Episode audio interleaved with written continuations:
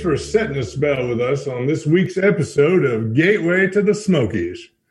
This podcast is about America's most visited national park, the Great Smoky Mountains National Park and the surrounding towns. This area is filled with ancient natural beauty, a deep storied history, and rich mountain culture that we will explore with weekly episodes. I am Joseph Franklin McElroy, a man of the world, but also with deep re- roots in these mountains. My family has lived, lived in the Great Smoky Mountains for over two hundred years. My business is in travel, but my heart is in culture. Today, uh, we're going to talk about museums and, and other uh, similar attractions in the Smokies and the surrounding areas. Uh, I'm going to I'm going to talk about a bunch of my favorites. And then uh, my, I have a friend here. His name is Mike Ogletree. He was on my first show, and he's the Black Scotsman, and he's the resident artist at the Meadowlark Motel. And he's going to join me um, to comment as he will. He's been to a few of the places I might mention, and then he's going to tell us about a project he's been working on at the end of the show around Saint Patrick's Day. Now, I had a Uh, a guest that uh, could, all of a sudden had a family emergency, couldn't make it today. So this is a new podcast we put together. So bear with us as we talk about stuff that I think you'll still find interesting. So to start off, I have a little bit of a self-interest uh, uh, admission to make here. I'm going to talk about a museum that's right in my backyard.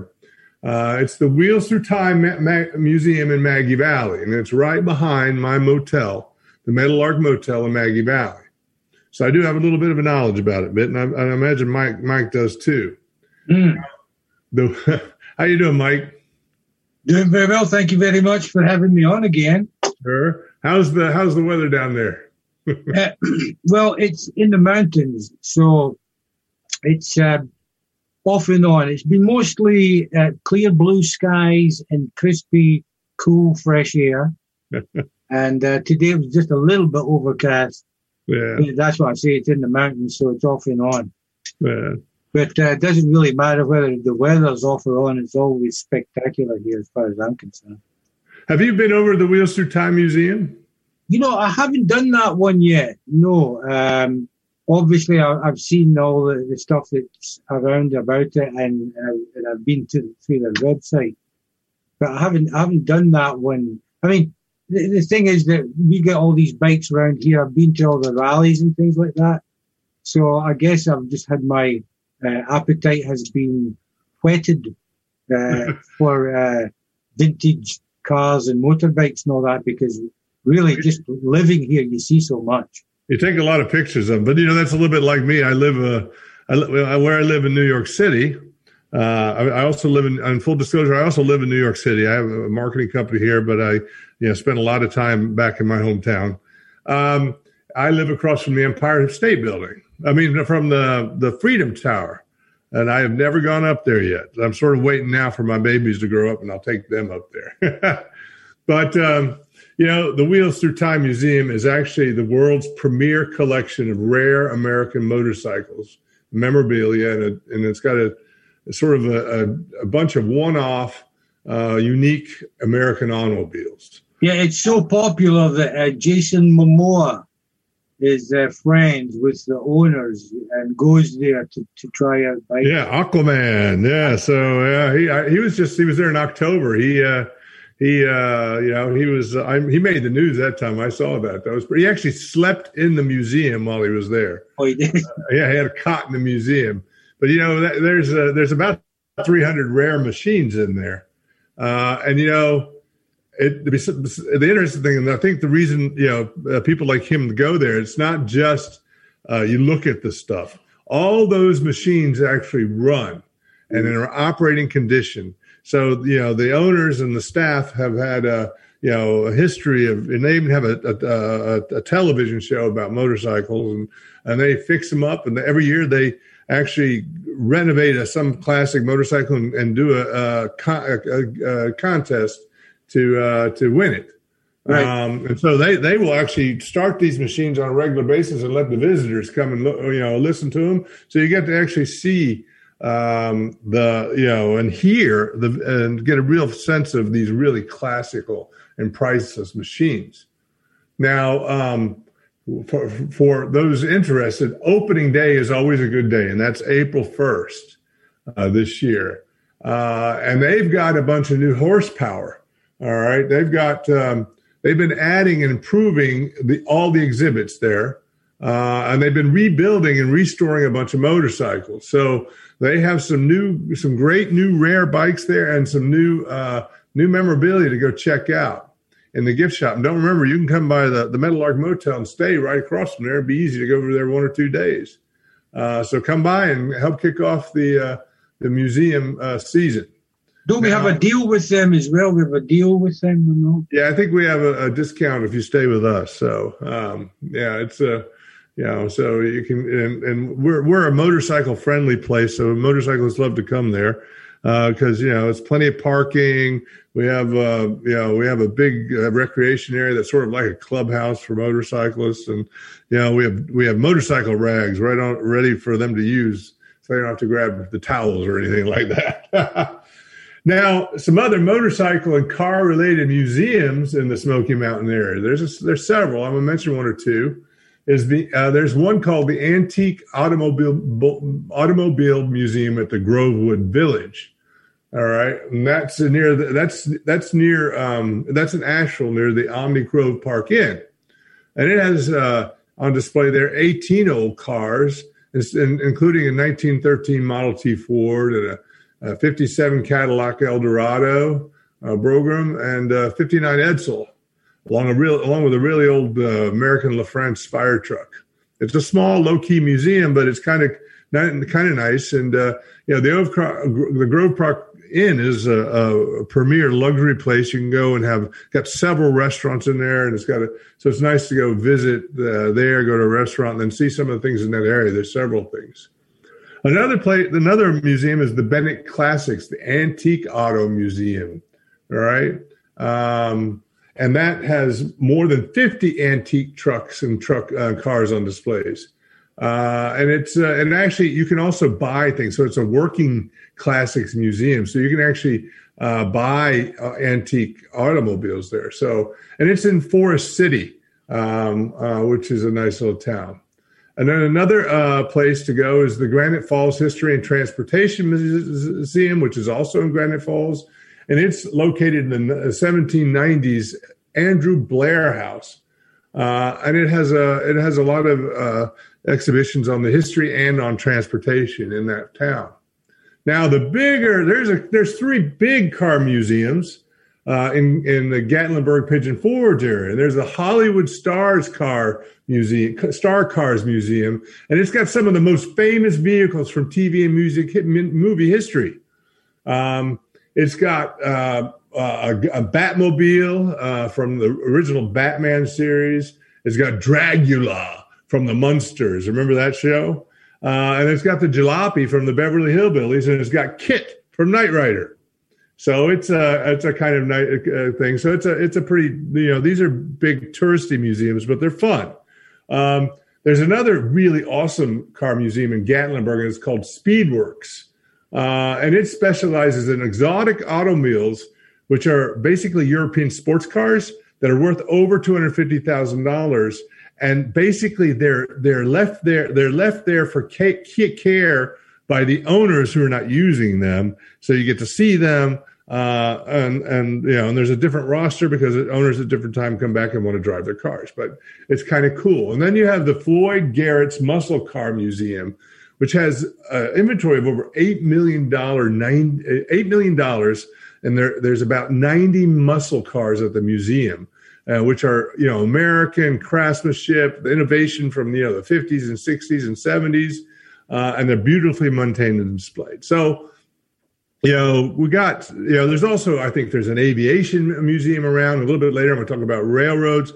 We got a lot of good uh, people for the, looking into the, you know, that kind of car c- culture, you know, and road culture was a big thing in the mountains and still is. Um Now, I'm going to talk about science a little bit. We have some great science uh, locations in the mountains. Um, the, the one I found that was is pretty cool is the Pisgah Astronomical Research Institute. Now, I've never been in there, but I've been by it.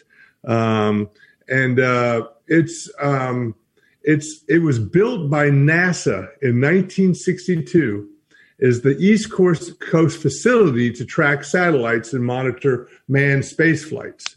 Now, Mike, I, you, you were living down here. I, you know, if you notice that we get a lot of strange flights and objects in the skies and, the, and those nights in the mountains. Definitely. Definitely. So there's a, there's been a lot of uh, NASA-related things and Air Force-related things in the mountains. We never for sure what it is, but, you know, this this piqued my interest because, you know, maybe there's something coming from there.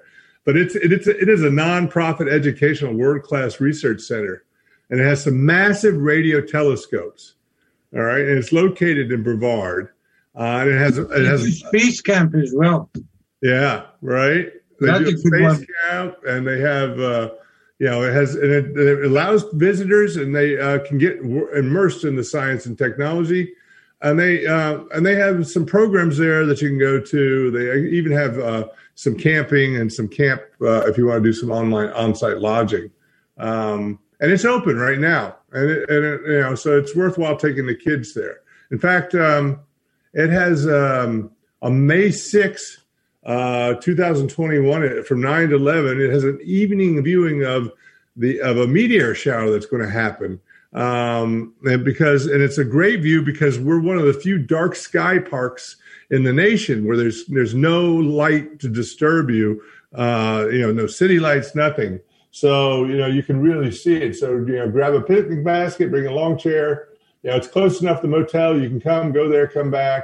You know, uh, and it's a good, good experience. Um, others, I'd uh, other science-related museums in the mountains I'd like to mention is you got the Appalachian Highlands Science Learning at, at the Purchase, and that's not too far from the from where we are too. Uh, and it's located at forty-nine hundred feet uh, in the in, in elevation in the Great Smoky Mountain Mountains National Park. It's actually one of the few facilities in the park. Uh, and it's a part work, it's part of a network of thirty-two research learning centers. Uh, and it's, it's supporting research and education about science in our national parks. Um, and so it's, it's dedicated to really increasing the amount and effectiveness of research in the Appalachians. Um, it's, um, it's, it's a great place to go and visit. And it's also got great h- hiking around there. So it's a good day trip. Um, other, uh, science-related, um, you know, attractions in the mountains.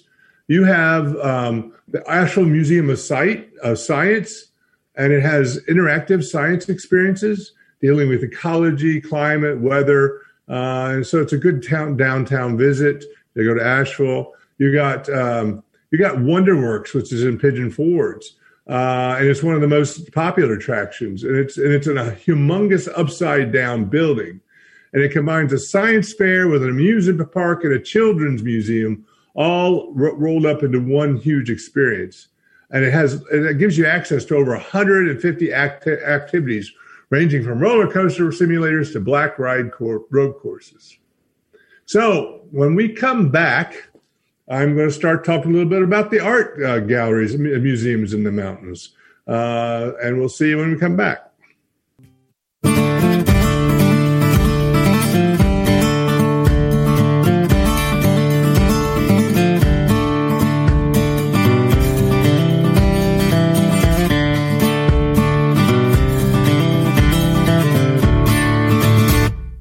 Howdy, this is Joseph Franklin McElroy back with the Gateway to the Smokies uh, podcast with my uh, guest and friend, Mike Ogletree. Hey, Mike. Hello there, friends of Gateway to the Smokies. Hey, Mike, I'm going to talk about art in a second, but do you, um, did, have you been, you've been to Asheville on a regular basis? Have you been into any art places that are good, doing some good good music there? I, I used to go to the um, Jack of the Wood, which is, I was talking to somebody about it just the other day because I don't think they're doing any live music in Asheville at the moment. But when they did, Jack of the Wood was where I would go because they had something every night. They would have Monday night, they would have an open mic. Tuesday night, they would have uh, a, uh, an Irish jam session. And, and then they'd have something in the afternoon, something in the evening. And it was like that, uh, you know, it's like that seven days a week there. Yeah. So I used to really enjoy that. It was all Celtic or um, you know, authentic American music such as uh, Cajun. We used to go up Cajun band in there. And then, of course, bluegrass music and um, Irish, um, original Irish music. Then they do contemporary bluegrass as well. But it's just unfortunate because uh, with uh, the, the, the, the virus, um, I understand that Asheville, for for the good part of the year, last year was was closed down. And um, that, that, as I say, that was unfortunate. I also went to the, uh, what do they call that, The Onion. There's a place called The Onion that I went to. They've got, they just get great gigs there. It reminds me of uh, the eighties. seventies and the eighties in London, when there were a lot, a lot of really good uh, gigs that you could go to, and they were all they were set up and dedicated to doing live bands. In other words, they had a good P A system, they had a good lighting system, mm-hmm. and Asheville uh, is fortunate to, to have that. As far as I I saw, it has that in spades. You know, they've got a lot of good venues. The Onion was one. Uh, I don't remember the other one that I went to. But again, it was just a great venue. It had a, it had a bar, had good lights, it had a good P A system, and uh, just just great great atmosphere for people wanting to go and see live music, and then a great opportunity for people wanting to play live music too. Well, you know, um, I got a couple things for you to check out in, in Asheville. One is, have you ever heard of the uh, Moogseum? Moogseum? The Moogseum. The Moogseum. I went out to the I went out to the Moog factory, but I didn't know there was a Moogseum. You know, Bob Moog was he invented the the, the Moog synthesizer, right? Yeah. So they have they have a museum dedicated to interactive music experiences in Asheville. In Asheville, yeah, it's multimedia yeah. interactive. You definitely have to go see that. It sounds like it's a blast, and it's got yeah. it's got over seven hundred archival bits and things like that. Uh, And it's uh, and uh, you know, and it's also got stuff about the theremin, right? Yeah, right. The precursor, really, of the, that, that sort of thing. Yeah. But uh, the other thing you should know, which I just found out, which is great news, is the Asheville Museum Art Museum now has on second Thursdays live music. Right, the Asheville Art Museum has opened up, and now on the second Thursday of the month, it has uh, you know m- music to compl- complement visits, so you can go. They got limited you know entry about the number of people, but you can go look at art and listen to tunes. So I think that's pretty good. You know, the uh, the Asheville Art Museum just opened up after a twenty-four million dollars renovation and expansion. It's now a sixty-eight thousand square foot muse- museum featuring twentieth and twenty-first century art, American art. Uh, it has over uh, five thousand objects and art pieces. Uh, there's rooftop sculpture de- terraces. There's a cafe. Uh, and then it's got some real interesting lighted experiences after dark outside. Uh, it, it's, it's got a glass interior that will uh, will illuminate. And it's in the center of the town, so it illuminates the, the big parks, packed square where all the action is. So it's great. So it's, you know, it's a great visit. You go and see art, you see, you know, music, and then you're right in the middle of all the, the downtown cafes, and it's a cafe society. I would definitely not miss that. Um, something that, you know, for me, I remember growing up and going to the Asheville Art Museum. And in, in my teens, I saw work by Joseph Albers that impressed me. Um, and they have... A lot of uh, art, they have a collection of art from the what's called the Black Mountain School of Modern Art. Um, and that's because only twenty minutes east of Asheville is the Black Mountain College, was the Black Mountain College, which actually closed in fifty-seven. But they now have what's called the Black Mountain College Museum and Arts Center. Uh, and it, can, it preserves and continues that legacy of educational and art, artistic innovation that was at the Black Mountain School. Um, the Black Mountain College started actually in nineteen thirty-three, right? And it uh, and it, it, it was uh, born out of desire to create a new type of college based on John Dewey's principle of pro- progressive education. So the founders of college that believed that the study and practice of art were indispensable aspects of a student's general liberal arts education. And so they ended up hiring Joseph Albers and his uh, and, and and his wife Annie uh, to be the to be the first art teachers, even though they spoke no English. They were from Germany, and they were you know they were fl- fleeing um, uh, Hitler's Germany. Um, and they they they went to this small mountain college, rebellious college in the mountains of North Carolina. And you know, of course, they they come from the German School of Art, which was really you know you know magnificent at the time. And it was, and so the Black Mountain School was fundamentally different uh, of, from the time. It was owned and operated by the faculty and was committed to democratic governance, and to, and to be the idea that arts was central to learning experiences. So it really attracted some amazing people, and who became legendary.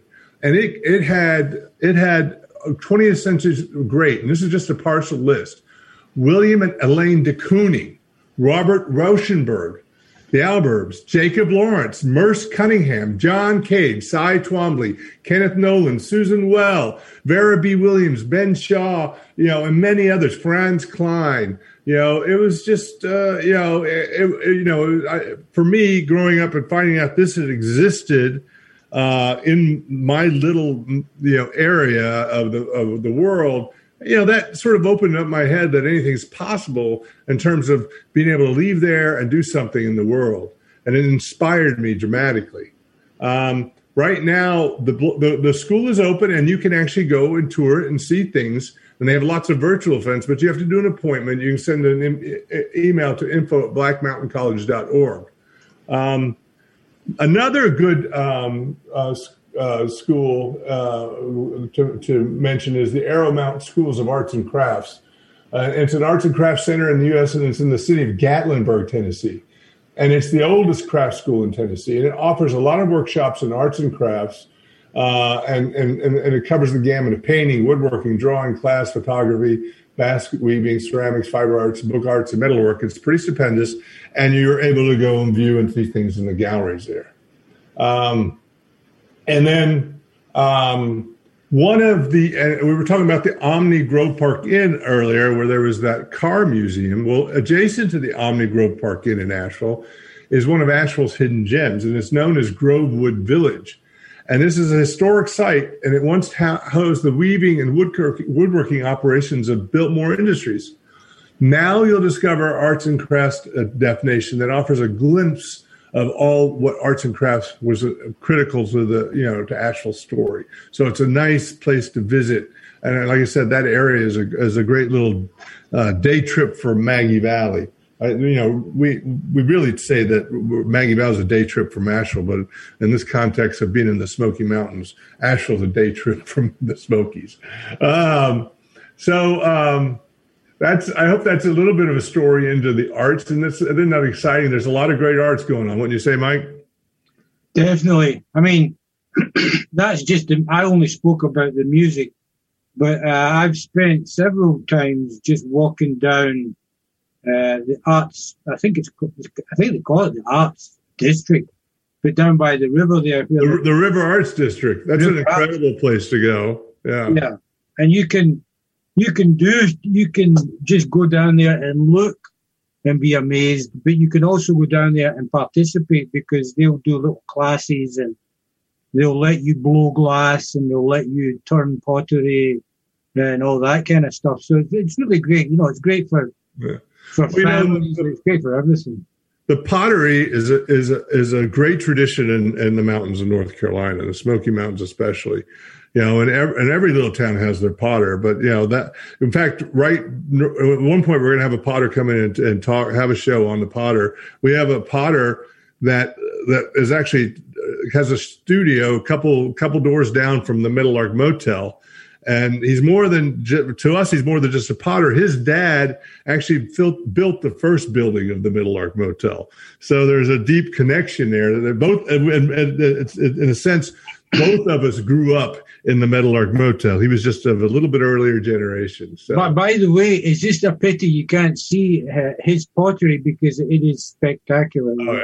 It's, it's so, hot. All right. So when we come back, we're going to talk about some of the history uh, museums that we can go to in the Smoky Mountains, and then we'll get into talking about miscellaneous things and get into Mike's project.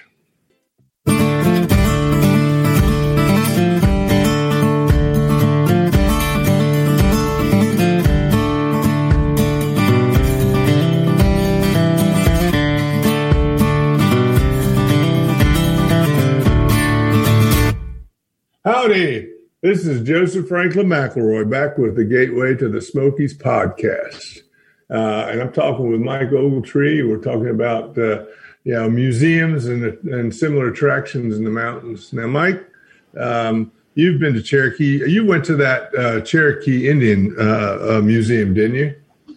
Yes, I did. I've been over and uh, I think I spent the whole afternoon there.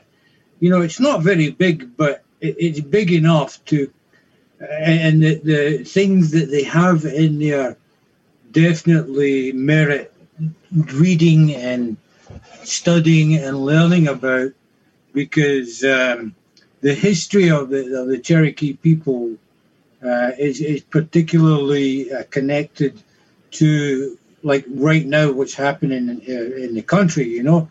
So um, going there and, and just going through the museum, like, oh, let's have a look, is kind of half of the half of the uh, the visit.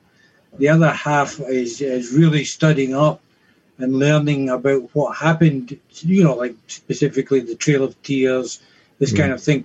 But it was so it, it was so um, much a part of the mountain culture at the time, you know.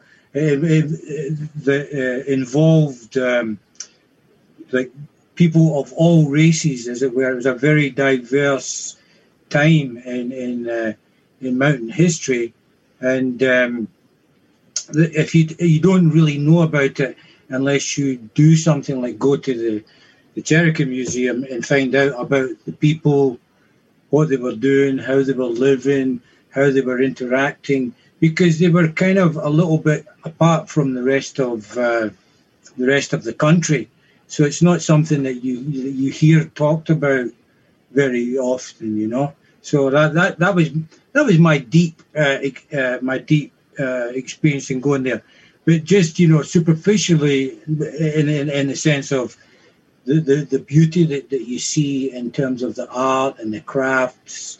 And uh, the people and everything—it's just a—it's just a wonderful, wonderful what do you, experience. What do you think of? I, you know, the thing. I, you know, I, I, I saw my first holograph at the um, at the uh, that, that the Cherokee uh, Museum, and you know, I was it was of one of it was of it was of a, a medicine man who sort of was a, a virtual guide throughout the whole experience of going through the the exhibit. Wasn't that that pretty amazing? You know, I don't think I don't remember that working when I was there. Ah, okay. Well, it uh, they they have uh, they I mean they have different exhibits, but there's one exhibit that, that goes there that um, they will have uh, uh, a holographic medicine man. You know, in general, the um, you know they have um, they the, the the Cherokee Museum um, is um, tells the story of. Like Mike said, a lot of the um, the, the, the the successes and the tragedies of the Cherokee uh, people in the in the, in the Carolinas, um, and it's uh, it actually goes back. They claim thirteen thousand years of culture, uh, and the um, that when they do a historical tour, they will have holograms uh, because their their specialty is, even though it's a it's not a giant museum, is to do an immersive experience with the digital and displays and holograms and any kind of technology and give you a real full sensory experience. Um, so you you get to experience the Cherokee's pit, uh, people's inventiveness and resilience and will to survive in sort of a visceral way.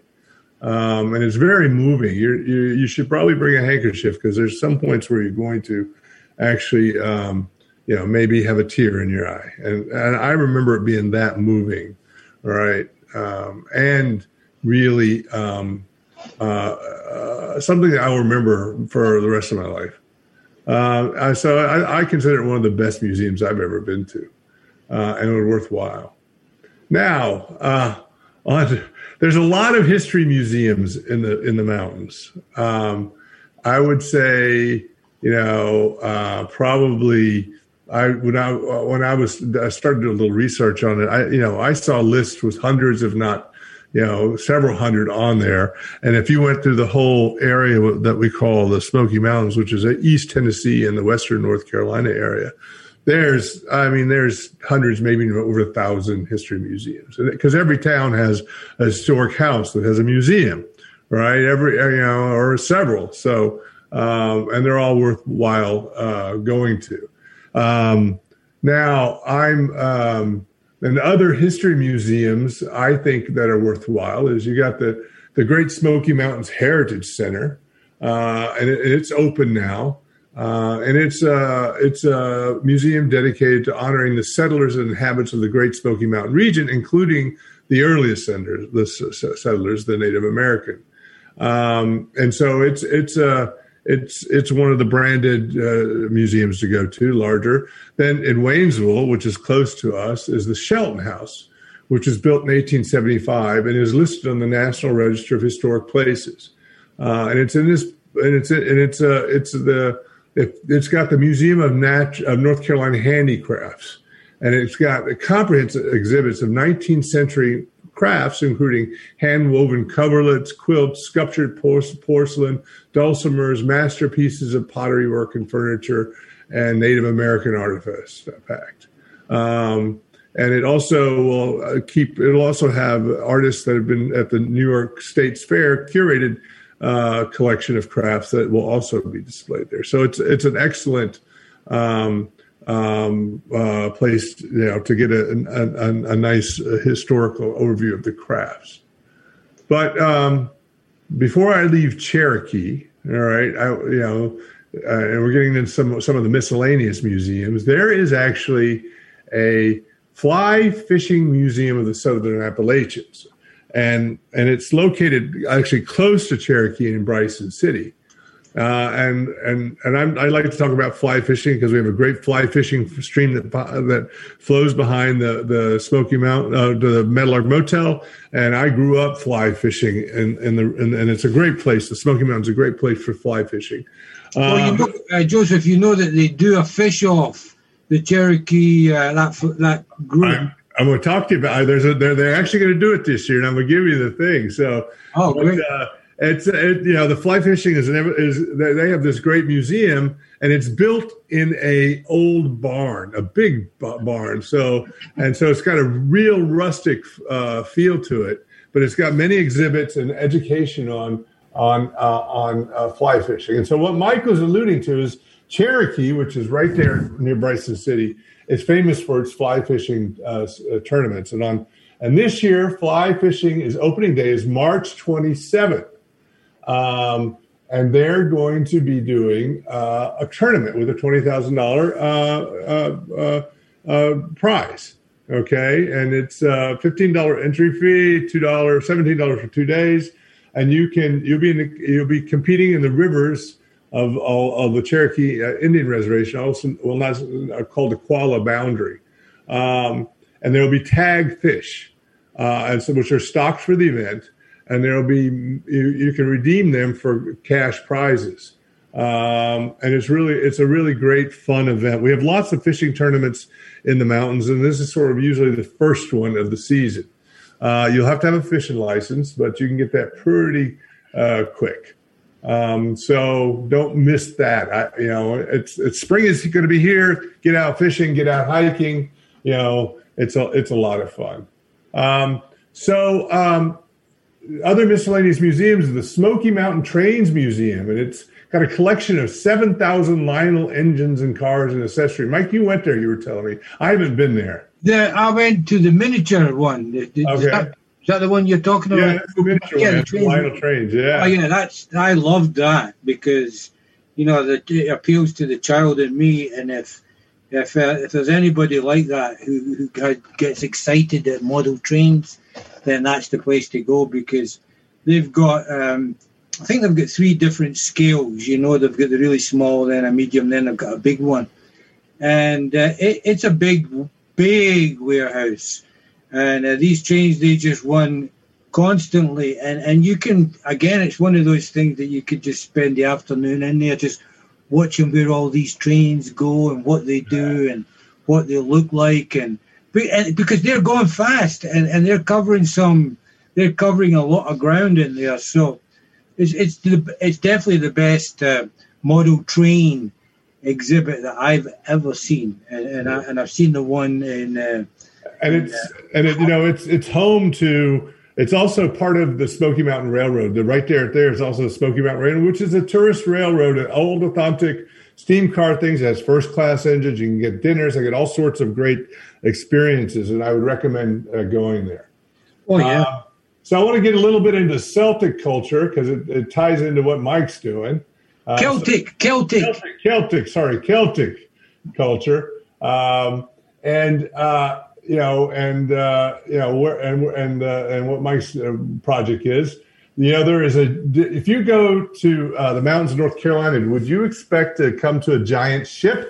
Well, uh, we have a museum for the Titanic in Pigeon Forge. Yes, the Titanic, the one that sank, uh, and it's a one of a kind. Passengers experience it, and it actually, what it feels to walk through uh, the hallways and parlors of the Grand Staircase. And why is it uh, related to uh, the Celtic? Because a hundred it, it celebrates the um, the it, well, it remembers the one hundred eighty-seven Irish passenger crew that were aboard the Titanic. And in fact, March is uh, is tribute to Irish, uh, and it's uh, and and they're having all sorts of events going on there. And the other Celtic uh, experience that Mike knows a lot about is the, the Scottish Tartans Museum and Heritage Center, right?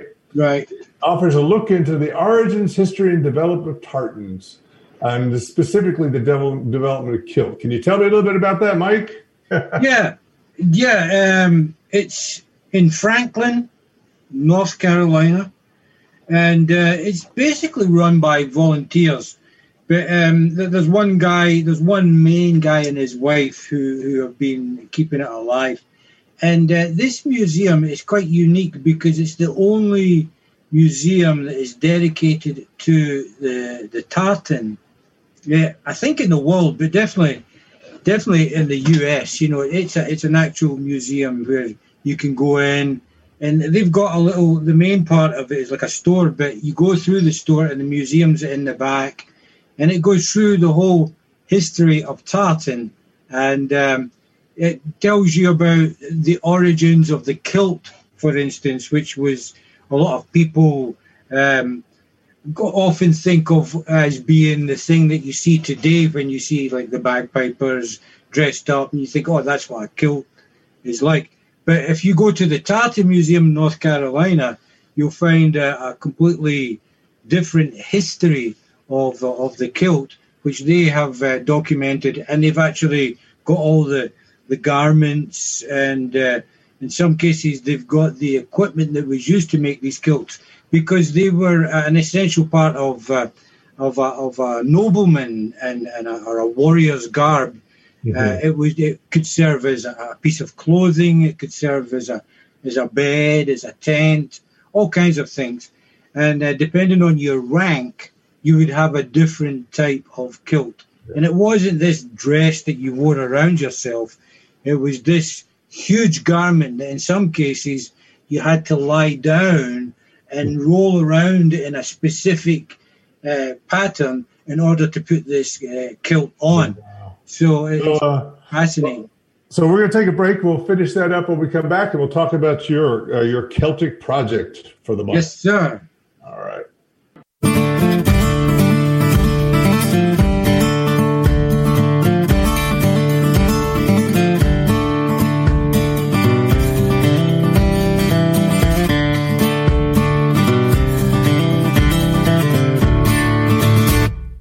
Howdy, it's Joseph Franklin McElroy back with the Gateway to the Smokies podcast with my guest Mike Ogletree. Mike, so we uh, we've worked with the we worked with the Spartan Tartan Museum to do the, uh, a, a, a an event last year, right? A dinner for Robert Burns. That was pretty great. I, I saw the the presentation. He came in. He brought in all those. Uh, pictures of different kinds of uh, tartans, and it was extremely knowledgeable. If people want to go out there, they can find that uh, that uh, that speech on our, our uh, the Meadowlark Motel's ga- uh, Facebook page.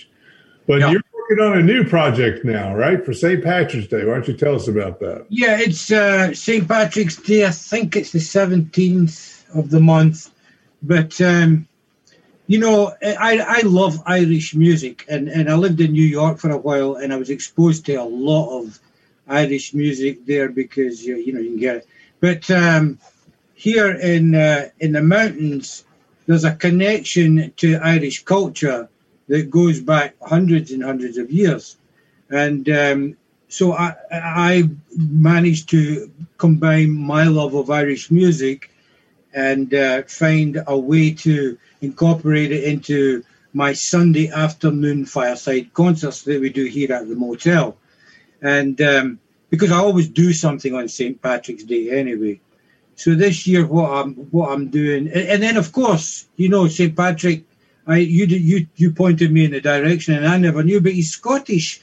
He was born in, in a place called Dunbarton, which is just about maybe thirty miles north of where I, I come from.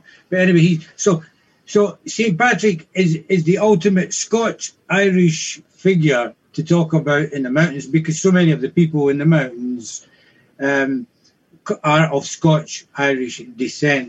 So um, I, I figured that it would be a, a good opportunity to do a, a few Irish songs this Sunday, because it will all be dedicated to Saint Patrick's Day, uh, and Irish music and all that.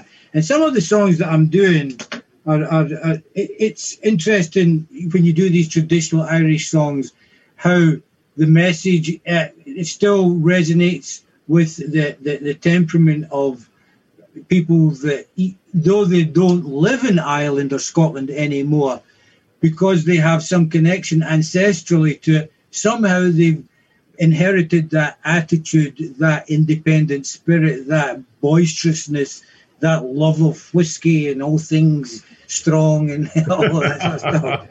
But, you know, and then in uh, the Smoky Mountains, is it's no different, you know. Um, Because up, up here, you, I don't like to talk about politics, but it's that kind of independent spirit that um, brought a lot of the people into the mountains, and the, the pioneering spirit that made it possible for them to survive the, the harsh and terrible and horrific conditions that they, that they had to endure in order to, to continue to live here in the mountains. Well, that's the same as, as, as the spirit uh, the, uh, the, that made the, the Scotch and the Irish rebel against their um, English overlords, as it were. So the songs that I sing, for instance, Whiskey in a Jar, it's a song about rebellion against uh, rich overlords who were mistreating their uh, their subjects. Whilst they were living high on the hog with lots of money, their uh, tenant farmers uh, were eating dirt and porridge and potatoes, you know, during the famine. Uh-huh. So, and I mean that literally, they were eating dirt to keep their stomachs filled. That's why a lot of them emigrated. But, um, you know, so that's that's really what my show will try and uh, and and um, bring bring out. And, and and for me personally, it's how that is a cult, it has, has uh, you know, been sublimated into a, a cultural expression. That is music, that is, uh, you know, uh, art, that is poetry, that is all this kind of stuff. In other words, we can leave all the, the, the, the rebellion and the violence and all that, the actual fisticuffs, it can easily be left behind because the music, it, it still carries on the message. I mean, these songs that I'm doing, some of them are three or four hundred years old, you know, so we don't forget what we uh, what we went through in order to get where we are, but we don't have to keep fighting about it. You know? So where you do it online too, so people can see it. Where do they see it online? Well, you know, the um, the Meadowlark Motel Facebook page, uh, and uh, my own uh, Facebook page, which is the, the Black Scotsman, and then on with my website, right? with, with, with an X, yeah, yeah, the Black Scotsman with an X. And then the black scotsman dot com, which is my website, and on YouTube too. Um, so, you know, it's, uh, yeah, it's, it's very available. It's just, you know, tune in and and um, and uh, let yourself be known, because I get people from all over the world. Well, thank you, Mike. Thank you very much. I appreciate you coming in and uh, being my companion along on this experiment with uh, uh, designing a show on the fly. Right, always uh, available. Yeah, and uh, I enjoyed it very much. And I want, uh, you know, we're going to have, we'll, uh, uh, we'll tomorrow we'll put up, or even today we'll put up on gateway to the smokies dot fun a link to Mike's uh, you know, Facebook, so that you can go and uh, and watch the uh, watch his show on Sunday. What time Sunday? Three o'clock. Three o'clock. All right, cool. So yes. Three after, right. In the afternoon, of course. All right. Yes. So now I'm going to do my some of my promotion, of course. Uh, imagine a place evocative of motor courts of the past, yet modern and vibrant with a chic Appalachian feel. A place for adventure and for relaxation. Imagine a place where you can fish in a mountain heritage trout stream, grill the catch on a fire, and eat accompanied by fine wine or craft beers. Imagine a place with old-time music and world cultural sounds. There is no other place like the Meadowlark Motel in Maggie Valley, North Carolina, or the Great Smoky Mountains National Park. We are the starting point for all the adventures and serenities the mountain have to offer. Your Smoky Mountain adventure starts with where you stay, meadowlark motel dot com. Um, I thank you all for being here. I want to mention that a lot of these listings that we talked about, like museums and things, are found on Smokies Adventure. That's S M O K I E S adventure dot com, which is a site we run with listings of all sorts of things to do in the mountain, places to pl- stay, and places to eat, places to go visit, attractions, outdoor adventures, uh, extensive listings uh, from all of the Smoky Mountains, and, you know, the, including the Tennessee and the, and the North Carolina sides. Uh, and we cover the great, we cover the town, small towns of Gatlinburg, Pigeon Forge, Sevierville, Townsend, Cherokee, Wares Valley, Maggie Valley, and Bryson City, as well as even others in the surrounding area. And there's hiking trail maps, uh, waterfall maps, interactive maps. So it's a great place to go thing. And we are part of Where Traveler. Uh, we have uh, we run the Great Smoky Mountains uh, section on where traveler dot com. Where Traveler is the world's premier name in travel publishing. From magazines and books to maps and comprehensive digital content, Where Traveler gives travelers everything need, they need for a local perspective. Each year, two hundred forty-six million travelers trust Where Traveler for up-to-the-date information on where to go and what to see in nearly one hundred cities worldwide, and now one big geographic area called the Great Smoky Mountains. Uh, we have local content, local guides, local concierge, and there's over fifty thousand things to do. Um, I want to thank the Talk N Y C, uh, talk radio dot N Y C network for hosting my show. Uh, there's a great show after that, this called Rediscovering New York. I, I would advise you, if you're listening live, to stay on to hear that show. And then you have the best of both worlds, the country and then the big city that follows. Enjoy uh, your show. Next week, we'll meet another great show about the Smokies. Uh, I think we'll be delving into more interesting music uh, from an expert in the area. So thank you very much, and bye, and, and bye for now.